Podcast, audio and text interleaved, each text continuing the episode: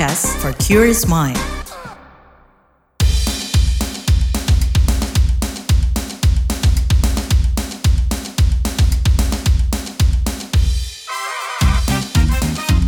What's Trending KBR Pagi, siaran pagi radio paling update.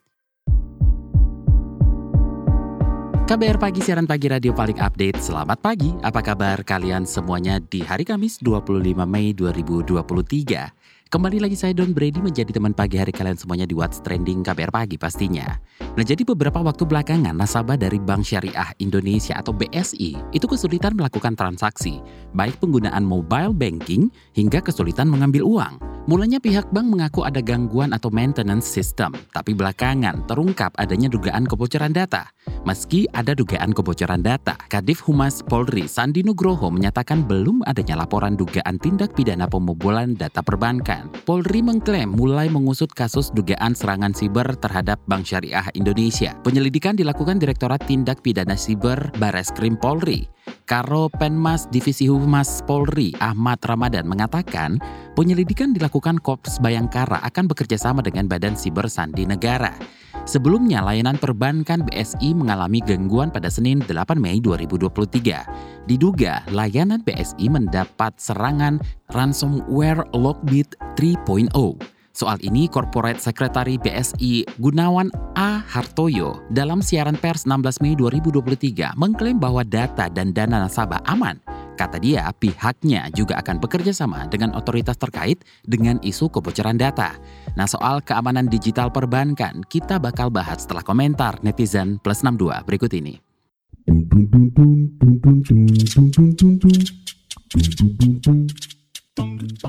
Pertama ke akun IXX, there's no best system but there is a better system. Intinya, continue improvement. Semoga pihak BSI bisa mempertebal keamanan dari waktu ke waktu. Saya selaku pengguna perbankan syariah berharap BSI bisa terus berkembang. At InfoXX sayangnya kemampuan cyber digunakan untuk hal negatif. Tapi nggak bisa menyalahkan juga, ini juga sebab akibat dari sulitnya dapat kerja akibat KKN. Sehingga orang yang memiliki skill baik tersingkir oleh oleh orang dekat. Akun Rafa XX bilang, semoga tim cybernya benar-benar orang kompeten, bukan yang dekat dengan pejabatnya. Dah XX, semoga BSI kembali membaik jaringannya. Kalau bisa diteliti lagi, lebih akurat semoga mendapatkan petunjuk di balik semua ini. Akun SPXX seharusnya data bank level 1 security-nya. Tiap detik bisa diserang, data backup harus di banyak lokasi dan selalu update. Indonesia terkenal kelemahan security-nya dan careless. Makanya subur serangan cyber dan scammer kalau Ivan XX. Karena Indonesia selalu menganggap remeh serangan cyber. FXX intinya customer selalu dirugikan karena kelalaian sistem security yang lemah. Nah, Kapten XX, kalau pihak bank merasa dirugikan oleh pelanggan pasti dipidanakan. Nah, ketika pelanggan merasa sangat dirugikan, apakah cukup dengan minta maaf? Naga XX minta maaf tidak bisa mengembalikan kerugian nasabah akibat tidak bisa transaksi yang kemarin-marin. Nah, yang terakhir, at ilmi XX demi menjaga keamanan, mohon semua dapat mengubah password, PIN mobile, banking maupun ATM.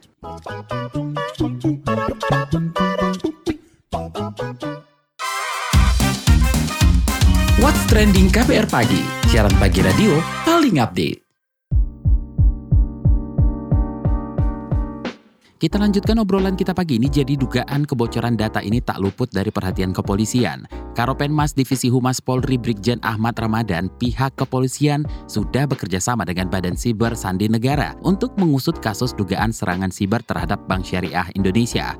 Penyelidikan dilakukan Direktorat Tindak Pidana Siber Barreskrim Polri. Berikut penuturannya di ruang konferensi pers Gedung Divisi Humas Polri, Jakarta, 19 Mei 2023. Tim Siber Barreskrim Polri telah turun bersama stakeholder lainnya di bawah kendali dan koordinasi dengan BSSN untuk melakukan langkah-langkah mitigasi sesuai tugas pokok masing-masing, membantu pemulihan sekaligus memulai proses penyelidikan. Akademisi dan praktisi bisnis Profesor Renaldi Kasali mengatakan seharusnya perbankan dan lembaga atau institusi negara belajar dari kejadian kebocoran Biorka. Menurut Renald, ancaman peretasan terhadap bisnis-bisnis khususnya perbankan sangatlah tinggi. Tak hanya terjadi di Indonesia, Amerika yang memiliki pengamanan lebih canggih pun tak luput dari serangan-serangan ini. Saya berharap bank ini juga memiliki sistem pertahanan yang berlapis-lapis. Saya kira sejak kejadian Biorka berhasil menjebol data kita, perusahaan-perusahaan dan lembaga pemerintah di Indonesia telah meningkatkan sistem pertahanannya dengan lebih baik lagi. Dan saya kira kita tidak boleh kalah karena mereka memang sangat cerdas sekali. Dan ada tujuh sektor yang perlu saya sampaikan yang saya baca ini merupakan sasaran dari para hacker yang sangat digemari. Yang pertama itu adalah administrasi publik atau lembaga-lembaga pemerintah ini datanya sangat diminati oleh para hacker. Yang kedua ini adalah digital service provider, kemudian general public, kemudian services, yang kelima baru sektor keuangan, bank dan lain sebagainya. Dan ada dua lagi yang juga beresiko tinggi bagi kita yaitu sektor kesehatan dan transportasi. Karena ini menyangkut soal cyber terorisme jadi more than hacker biasa. Kalau hacker itu hanya mencuri data, ini bisa menimbulkan kematian dan menyerang manusia. Mudah-mudahan kita bisa terus meningkatkan sistem pertahanan. Karena nilai bisnis ini sangat besar sekali, sehingga Amerika Serikat terpaksa membentuk banyak sekali inisiatif-inisiatif baru.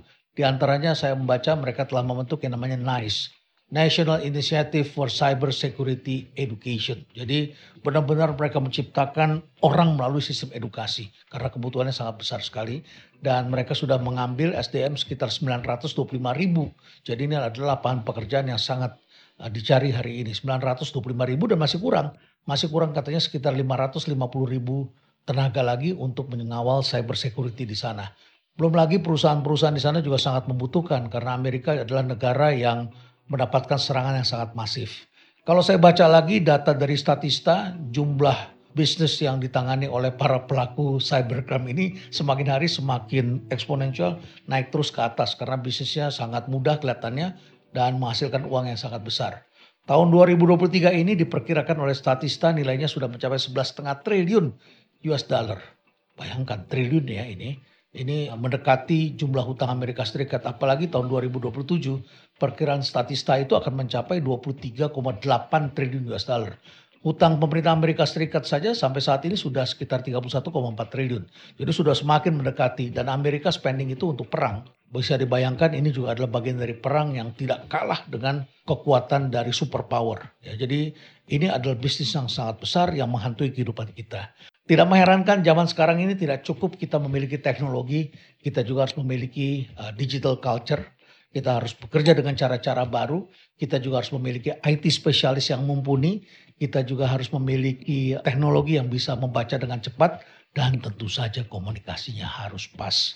Dan kemudian Harper seorang pengusaha di Amerika pernah memberitahu kepada saya bahwa di zaman sekarang ini tidak cukup hidup dengan hanya kecerdasan saja, tapi kita harus lebih cerdas dari para hacker. Tanpa itu ya sudah kita bisa menjadi korban dari para hacker ini karena mereka menggunakan cara-cara yang luar biasa. Di Indonesia cukup banyak lembaga-lembaga yang pernah mendapatkan serangan dari para hacker. Anda bisa lihat di berita cukup banyak. Tapi di Amerika yang jadi korban juga bukan bank kaleng-kaleng.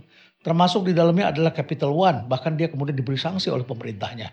Dan kerugiannya sangat besar. Kemudian juga ada lagi lembaga yang sangat kredibel. JP Morgan tahun 2014. Dibocorkan datanya 84 juta akun. Di India juga terjadi beberapa kasus tahun 2018 itu menerpa Cosmos Bank dan ternyata pelakunya diduga berasal dari Korea Utara dan mereka juga mempunyai eh, mitra-mitra yang bekerja dari negara-negara lain. Jadi memang serangan ini merupakan serangan dari sebuah gangster yang terkoordinir dan ada di mana-mana.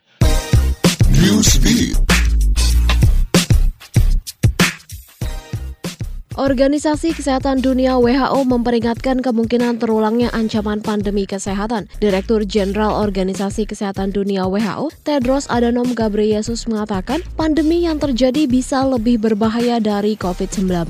Ia juga tak menutup kemungkinan munculnya ancaman patogen yang lebih mematikan. Karena itu WHO mendorong negara-negara anggota untuk menyusun perjanjian pandemi sementara, termasuk membuat komitmen reformasi anggaran dan keuangan Singapura mencatat suhu tertinggi selama 40 tahun terakhir, yaitu suhu mencapai 37 derajat Celcius pada 13 Mei 2023. Suhu ini terdeteksi di wilayah Ang Mo Kio, sedangkan beberapa wilayah lainnya di Singapura mencapai 36 derajat Celcius. Gelombang panas ini dikatakan sangat langka di Singapura. Pasalnya, suhu rata-rata di negeri singa itu berkisar 26 sampai 33 derajat Celcius. Gelombang panas ini diduga akibat peristiwa El Nino. El Nino sendiri adalah pola iklim yang menyebabkan kekeringan di beberapa bagian dunia serta hujan di beberapa bagian dunia lainnya. Usai banyaknya protes soal calo tiket konser Coldplay, Perdana Menteri Malaysia Anwar Ibrahim ungkap tengah mempertimbangkan undang-undang anti percaloan. Sebelumnya, berbagai keluhan soal penjualan tiket Coldplay di Malaysia merebak. Salah satunya soal calo tiket. Masyarakat dikabarkan membanjiri pihak berwajib lantaran resah akan keberadaan calo tiket yang dianggap mempersulit atau memperumit pembelian tiket. Dikabarkan media sosial di Malaysia dibanjiri komentar-komentar bernada protes soal sistem penjualan tiket Coldplay. Dikabarkan ada banyak orang yang membeli tiket Coldplay dalam jumlah banyak untuk dijual kembali.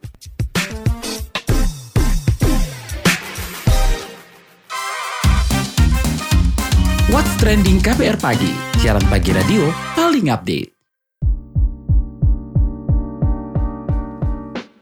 Direktur Eksekutif SSI Siber Sehat Indonesia Ibnu Dwi Cahyo mengatakan tidak ada sistem digital yang benar-benar aman dari ancaman peretasan.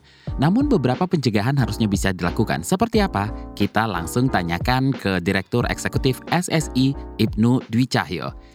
Oke, Mas Ibnu, eh, belakangan ramai soal dugaan kebocoran data nasabah Bank Syariah Indonesia. Namun kita kan sudah mempunyai undang-undang perlindungan data pribadi nih.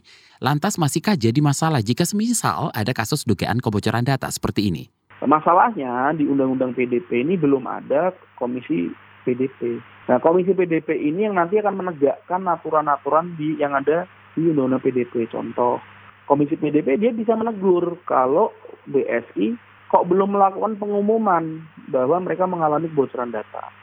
Yang kedua, mereka nanti Komisi PDP ini juga melakukan assessment, dicek apakah BSI ini sudah melakukan pengamanan-pengamanan nggak nggak hanya pengamanan secara online ya sistem IT-nya manajemen security-nya manajemen resikonya tetapi juga bagaimana pengamanan data mereka entah offline segala macam ter terkait pengamanan data. Jadi nggak hanya data online tapi data offline juga. Nah kalau ada hal yang belum standar karena nanti komisi PDP menentukan standarnya standarnya seperti apa kayak gitu. Kalau ada yang belum standar dari sisi SDM dari sisi teknologi yang dipakai dari sisi manajerialnya, ya BSI bisa kena gitu dengan pasal-pasal yang ada di Undang-Undang PDP.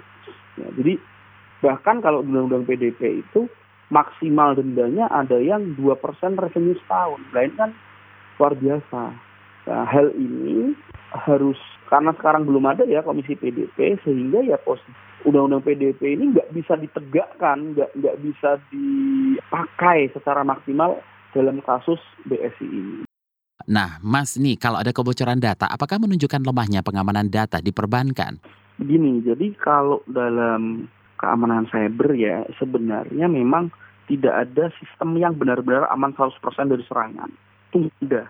Tetapi karena kesadaran, oke, okay, kita membangun sistem seperti apa pun pasti ada kemungkinan untuk diretas, dicuri datanya segala macam. Makanya kita sadar harusnya kita kasih proteksi yang paling bisa dilakukan, yang paling maksimal bisa di, dilakukan. Karena itu ada undang-undang PDP. Nanti ada komisi PDP, dia nanti kasih standarnya seperti apa, SDM yang ngurusi masalah keamanan seperti apa, teknologinya seperti apa, manajerialnya itu seperti apa, day to day, detik demi detik, jam tiap jam yang harus dilakukan itu seperti apa, misalnya.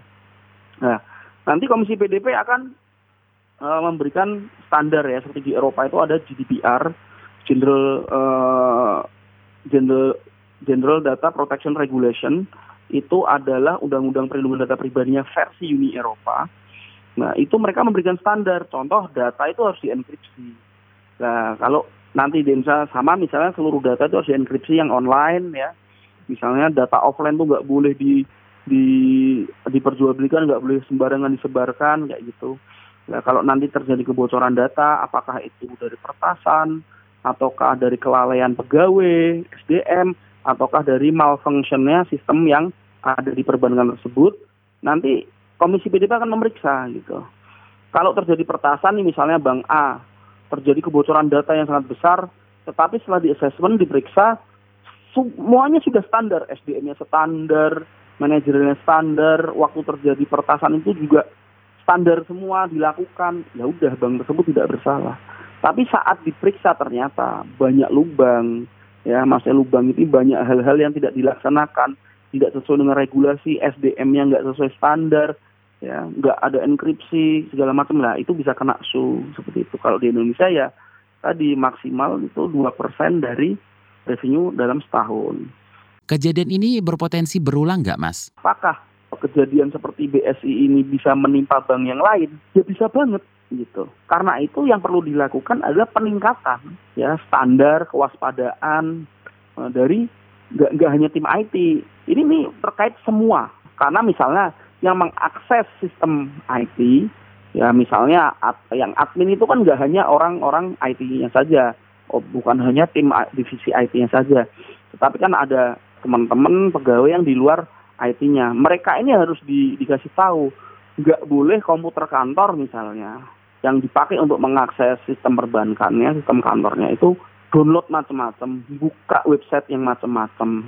Kan sekarang yang beredar liar di Twitter misalnya, itu kan itu dikatakan ini salah satu sebabnya karena ada staf kantornya yang membuka atau mendownload macam-macam. Itu kan yang sekarang beredar di Twitter sangat ramai kan seperti itu.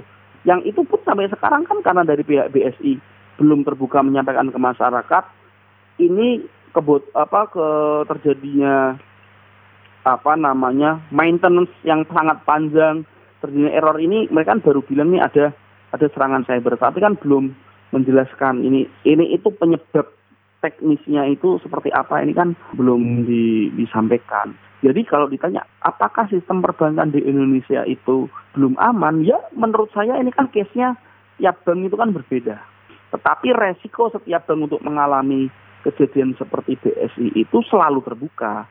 Karena kan ya yang namanya para partas itu kan selalu mencari celah terhadap sektor perbankan. Dan dan ini bisa juga menimpa perbankan lain karena itu mereka kalau kita lihat dengan kejadian basic kemarin mereka langsung waspada seperti itu ya langsung waspada. Banyak yang melakukan maintenance dengan cukup cukup serius seperti itu. Seberapa besar dampaknya kalau ada kasus macam ini pada nasabah? Yang pasti kalau dari nasabahnya BSI ini ada yang mau kayak kemarin anak saya kebetulan bayar SPP-nya itu lewat BSI. Jadi akhirnya saya nunggu beberapa hari ya dan saya transfernya ya lewat bank lain karena kalau misal saya transfer nggak sampai nih saya masih ada record dari bank lain bahwa saya melakukan transfer ini. Nah, yang saya takutkan dan kawan-kawan takutkan ini adalah waktu hari H terjadi error, itu ada transfer yang antar bank BSI itu rekornya hilang. Kan kita takutnya itu. Ya, kita nggak tahu apakah hal itu terjadi atau tidak. Masyarakat juga saya nggak tahu apakah ada yang mengalami itu atau tidak. Nah, kalau ada yang mengalami itu, rekornya hilang, nah ini kan yang yang harus diurus oleh masyarakat. Nih saya punya bukti transfernya misalnya screenshot. ya. Jadi memang kita kalau setiap transfer ya, meskipun antar bank segala macam, kita harus screenshot saya bahkan nggak ada kejadian ini pun saya tiap transfer bayar kartu kredit selalu saya screenshot. Saya berjaga-jaga kalau sistem uh, mobile banking, internet banking yang saya pakai itu tiba-tiba nggak bisa diakses, error hilang, terus saya buktinya saya melakukan transfer apa, kayak gitu. Nah, yang kemungkinan kemarin takutnya ini terjadi. Ya, mungkin kalau antar bank dari luar bank BSI transfer ke BSI mungkin ada recordnya di di, di bank yang di luar BSI, tetapi nggak tahu apakah yang antar BSI ini kemarin kejadian. Ya ini kan takutnya kalau kalau seperti itu eh, rekornya hilang bagaimana? Itu apalagi nggak ada bukti screenshot. Nah, nasabah sendiri bisa nggak sih Mas melakukan langkah-langkah pengamanan atau preventif begitu?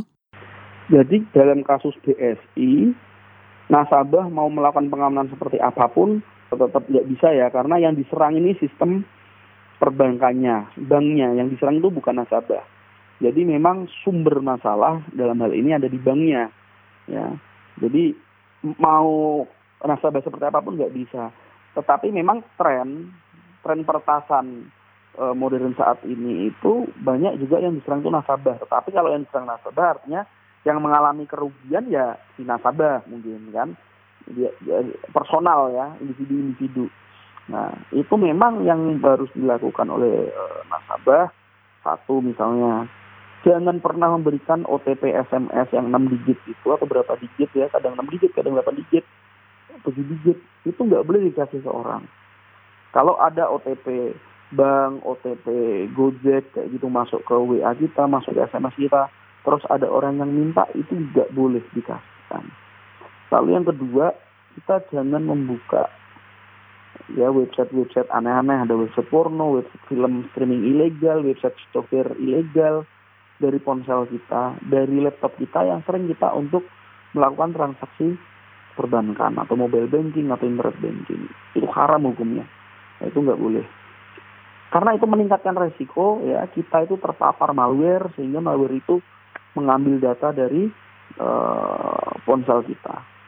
Seperti itu. Jadi ini harus yang dilakukan uh, uh, pencegahan-pencegahan yang bisa dilakukan oleh masyarakat termasuk kita nggak boleh pakai wifi gratisan di kafe ya.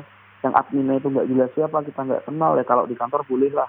Ya kalau di kantor ada apa-apa kan kita tahu adminnya siapa orangnya siapa kamu nih tersangkanya gitu. Tapi kalau kita ke kafe terus minta minta wifi gratis itu meningkatkan resiko. Kita ngasih internet banking itu bisa terekspos kita masuk ke media sosial email kita juga bisa terekspos. Jadi hal-hal hal-hal ringan seperti ini memang harusnya itu masuk ke kurikulum pendidikan kita di sekolah nah, bisa di SMP di SMA di perkuliahan tapi kan ini nggak pernah jadi sehingga masyarakat itu ya banyak yang nggak tahu. Jangankan masyarakat yang udah berumur lansia umur umur 50 tahunan ke atas, yang seumuran saya mungkin 30-an ini aja banyak yang nggak tahu kalau mengakses internet lewat wifi publik ya eh, bisa di perpustakaan, bisa di kafe, itu berbahaya. Terima kasih Direktur Eksekutif SSI Ibnu Dwi Cahyo.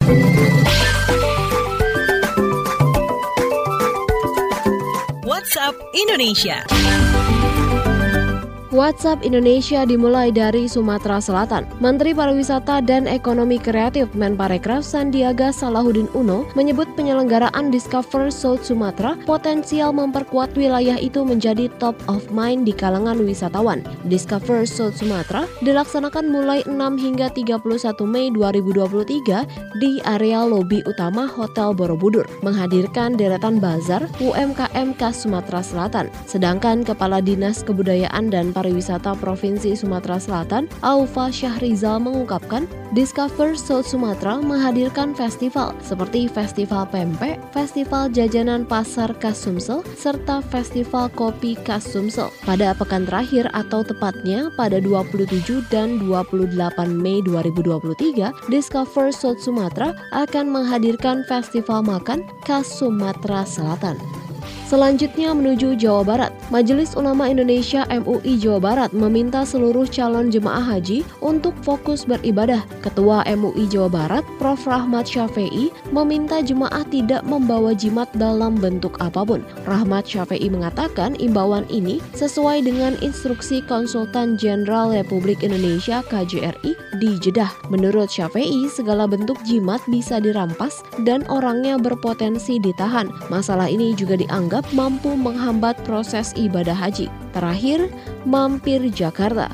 Wakil Presiden Ma'ruf Amin mengajak para ulama untuk saling menghormati dan bersinergi dalam upaya mewujudkan kerukunan antar bangsa. Ma'ruf juga mengingatkan, meski dapat menjadi sarana perdamaian, keberadaan agama juga dapat berpotensi memicu konflik. Wapres tidak memungkiri banyak persoalan yang terjadi disebabkan atas nama agama. Ma'ruf juga menekankan pentingnya moderasi beragama sebagai upaya merawat keutuhan bangsa. Wapres Ma'ruf Amin menyebut setiap ajaran agama memberikan pendidikan yang baik, khususnya dalam kehidupan toleransi dan berdampingan antar umat beragama. Demikian Demikian WhatsApp Indonesia hari ini.